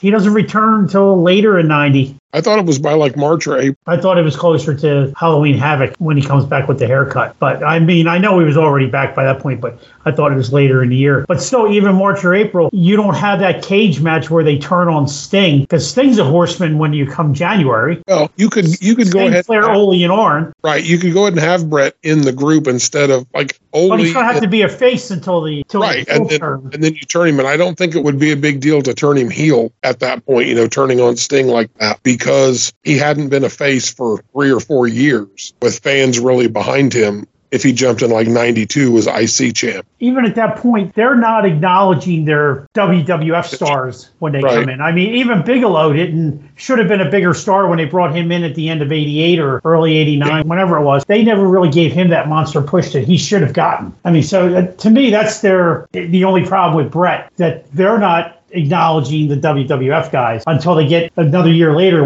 or the end of 89, beginning of 90, when JYD comes in and Orndorff comes in and we get the dudes with attitudes, all that, and Jake comes in. Then you're starting to acknowledge the greatness of guys that are out of the NWA. So would Doug Dillinger help Brett blow his knee out then too? Well, maybe that doesn't happen then. I don't know. Well, I'm just talking about the timing. Right. If he comes in, he probably mid-card push, like you're saying, with the TV title and stuff, and then maybe he eventually evolves into the Horseman. I coming in that early off a tag run, I don't think there's anybody you team him up with as a tag team. I would bring him in as, because you could acknowledge his heritage and everything, being a second generation star. That's something Jim Ross would play up big on commentary, you know, talking about Stu in the dungeon, and you bring him in that way and like have him aligned with Flair and Sting against J-Tex. Or you can even bring Owen with him, because Owen's floating back and forth between Japan and, you know, not really committed to WWF at that point. You can have your little Hart brother. After 91 that Owen came in and was doing TVs. Right, he came in for a short bit. Yeah, after the Blue Blazer run was over, right? Right. I believe it was the Rocket. I mean, I'm not poo-pooing him. Like, I'm just saying that you couldn't jump to it. They'd have to wait a little bit to get him into the Horseman mix, but he would have fallen into the Horseman mix. He could wrestle very well. If if Brett would have been in Atlanta in '89, he would have been sitting there outside of the Atlanta Falcons training facility, watching a young NFL player by the name of Bill Goldberg eat a piece of corn on the cob the long way and look on in amazement and wonder if he's been doing it wrong all these years. Owen came in March of 91, but was back, looks like by the end of 91 in WWF. And the Blazer run was over in 89. Yeah, it ended in 89, and he was in New Japan in 90 and in Germany. Yeah, so maybe he plops back and forth between WCW and Japan. Yeah, it would have really changed the landscape of pro wrestling in the 90s. You bring him in and throw him with Cornette and make him the third member of the Midnight Express. Bombastic Brett. We could have got that shit out of the way early. Well, they had the six-man titles back in, what, 90? They brought them back? Yeah, 88 in the... because Road Warriors were with Dusty. They're in the bench press contest era. Right. They went on the shelf then until... What was it? Tommy Rich and Ricky Morton and JYD. Yeah, and that was like 90. Oh, I forgot all about Tommy Richards in that TV title mix. So Tommy came back in good shape in 89. Yeah. Although, Jamie, not to shoot anybody's thunder, I hear you've been talking about him on another podcast a couple years earlier. Oh, yeah. He's all fired up. And as a matter of fact, the next episode of that podcast that I'll be recording, which we'll cover later on, will be the Tommy Rich biggest thing that ever happened to him in his life. And I'm not talking about throwing broken beer bottles at my car, though. Homeless people. Or not? Is that one on the list for when we do story time with Uncle Jamie? Do you know that one? I don't. No. Oh, well, we will save that for story time. Yeah. Wow. And the story involves him and Bobby Eaton. Interesting. Not Uncle Bobby. Uncle Bobby, nicest guy I ever met. I believe it, and then some. Yeah. Yeah. We'll save that story for the story time edition. Yeah. I mean, I think everybody has said that Bobby Eaton's like the nicest guy in pro wrestling history, hands down. And right up there is the dirty white boy and the dirty white girl. They're in the top five I've ever met. As long as it's not Bob Cook. That's Mac's favorite. I think we'll probably bring the what if thing back a couple of times. I've got some other things here. There's one specifically that Dags wants to be a part of because it was something he and I discussed at length after we recorded what will be the next episode after this one airs, where we discuss discontinued fast food and snack food items from the 80s and 90s. We talked out this one specific what if idea, and I know he wants to be on when we do it, so I'm saving that one. I have a what if. Awesome. Modern day wrestling. What if Roman Reigns never comes back from that leukemia? Ooh. And calls it a career. I mean, we don't even have to answer it this time. That's one everybody can chew on. We can discuss that one more in depth on the next What If show, because that's going to take some research. But yeah, that's a really good one. It just popped in my mind. That's all. Yeah, I like that. So do we want to do the go home here? Yeah. After a night of wrestling talk, SummerSlam recaps, we've done some What Ifs, which were a lot of fun. You know, we're looking forward to doing that again. So as we're around the corner this week, we're going to go around the horn here for our plugs. Before we do, I want to give a shout out to everybody that commented on our last episode about the music. We've gotten a lot of good compliments on that, a lot of love on that. And I just want to say thank you guys for listening. Thanks to Steven again for being on. Love to have him back. All right, boys, take it away. All right, speaking of Steve and Rayful, we want to give a shout-out to Luna Worldcast, who are fronted by his daughter, Taylor, who are a phenomenal band, and if they're in your area, check them out, and you can find them at lunaworldcast.com, get you some merch. They have a Patreon where you can watch their shows live, so check them out. And you can also take a look at our buddy Shoreline Gems if you're looking for some unique piece of beach glass jewelry. It's really cool stuff. Go over to their page on Facebook, hit that like and follow button, check them out. And when they get to 200 followers, they're going to do another duck race giveaway on The Other Ship. Invite all your friends to like their page and hit the follow button for them. Let's get them some help and some numbers and grow that business for them. And also, we want to give a shout out to the returning What's the Vibe podcast gals, Katie and Amy. Welcome back. They had a great show on Monday. It was a good one. You guys should check it out if you're into true crime. It was a really good episode. Their next episode is going to be about thruples, I believe is what they're calling them. It looks like it's going to be like more crime stuff.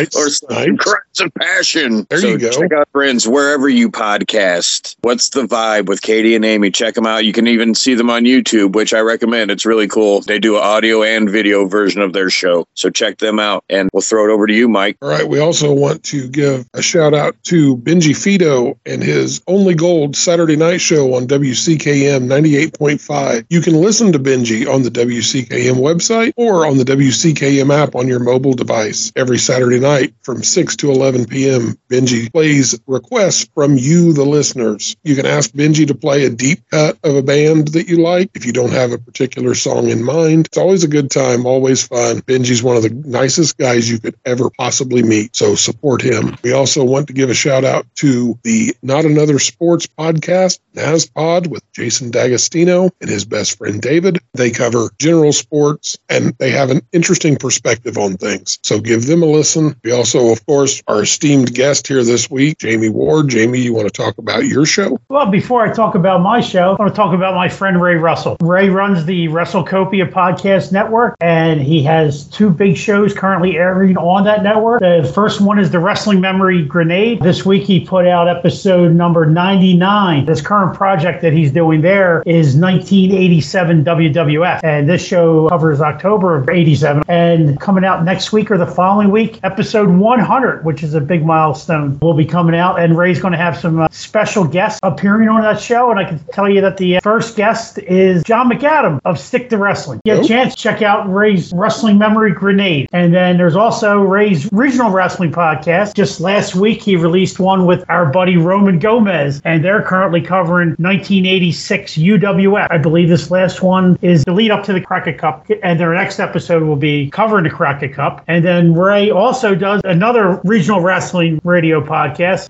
where he covers Georgia in 1981, and I'm his co-host for that one. So join Ray and I. We'll be recording this weekend and have a new one out next week. And as earlier mentioned tonight about Tommy Rich, we'll be covering the biggest night in Tommy Rich's life when he wins the NWA World Heavyweight Championship, and the lowest point in his life when he loses it back to Harley Race. So if you're a hardcore fan, join in for both of the regional wrestling podcasts. They're totally different. The one that I do with Ray on Georgia, we do a real deep dive. We cover the TV shows and every house show, and of course the big Omni shows. We really break it down. And then his show with Roman and covering Mid-South, they more or less cover all the TV, the Power Pro show, the regular show, and the Houston show with Paul Wash. And they go over matches and he plays bits from those shows, and him and Roman have a great rapport going back and forth. So I know I'm just long-winded, but please give them a listen. And of course, listen to The Othership every week, whether I'm here or not. These guys are holding down the fort. It's their show. I'm just here to help out. Thankful to have you. My pleasure. We also want to give a shout out to our boys, the Josephines. You can find everything you need to know about the Josephines at thejosephines.net. Get your merch, your albums, CDs, stickers, t-shirts, sweatshirts, coffee mugs. Check their website for their touring schedule. If the guys come anywhere near you, go check them out. Show them some love. They're amazing people. They're an amazing band. Can't wait to have them back on in the near future. I think that covers all of our plugs. I do want to give a shout out to our good friend, Russell Rollerson, as he's recovering from some health issues. I talked to him a little bit yesterday. Sounds like everything's okay and he's getting better. So just keep on fighting the good fight, buddy. We love you. We all can't wait to see you next year. Hopefully I'll get to see you in November, knock on wood. Keep at it. Much love to Bruce and Cindy. We forgot Cindy last week. So much love to Bruce and Cindy, as Bruce is battling back from a major health issue earlier in the year, and he's making amazing recovery, posting fantastic looking food, keeping us updated on all the important holidays that people don't tell you about and that you don't get a day off from work, like National Root Beer Float Day and National Hot Fudge Sundae Day, things that you should get time off work for and you don't. But you need to know, as Stevie Ray used to say, suckers gotta know. Sometimes it just bees like that.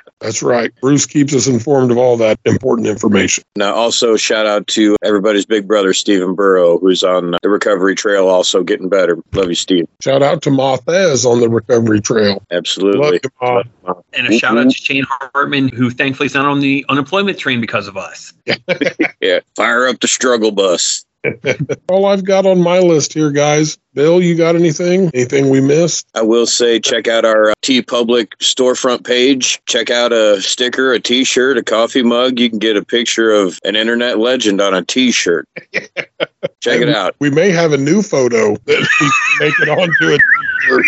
I don't know. It's a possibility. That would probably make a really good postcard, I bet. A nice 18x24 canvas to hang in your house. You can have a coffee mug and have it stare back at you every single day while you're enjoying your favorite hot beverage. While you're on TeePublic, after you check out our store and buy some things, put a few things from the WrestleCopia store in your cart. Support Ray and Jamie and Roman that way, too, besides listening to their podcasts. That's right. Including the special 8x10 Jamie Ward photos that he will sign for you at any appearance you see him at. And I won't even charge. Yep. True man of the people, Uncle Jamie is. See, that heel turn hasn't completed yet, or you'd be charging money. Yeah, not yet. I'm close. Now it should be his life post retirement. So yeah, I think that wraps everything up here, guys. So aloha from the Sunshine State. But you live in Indiana. Smoke weed every day.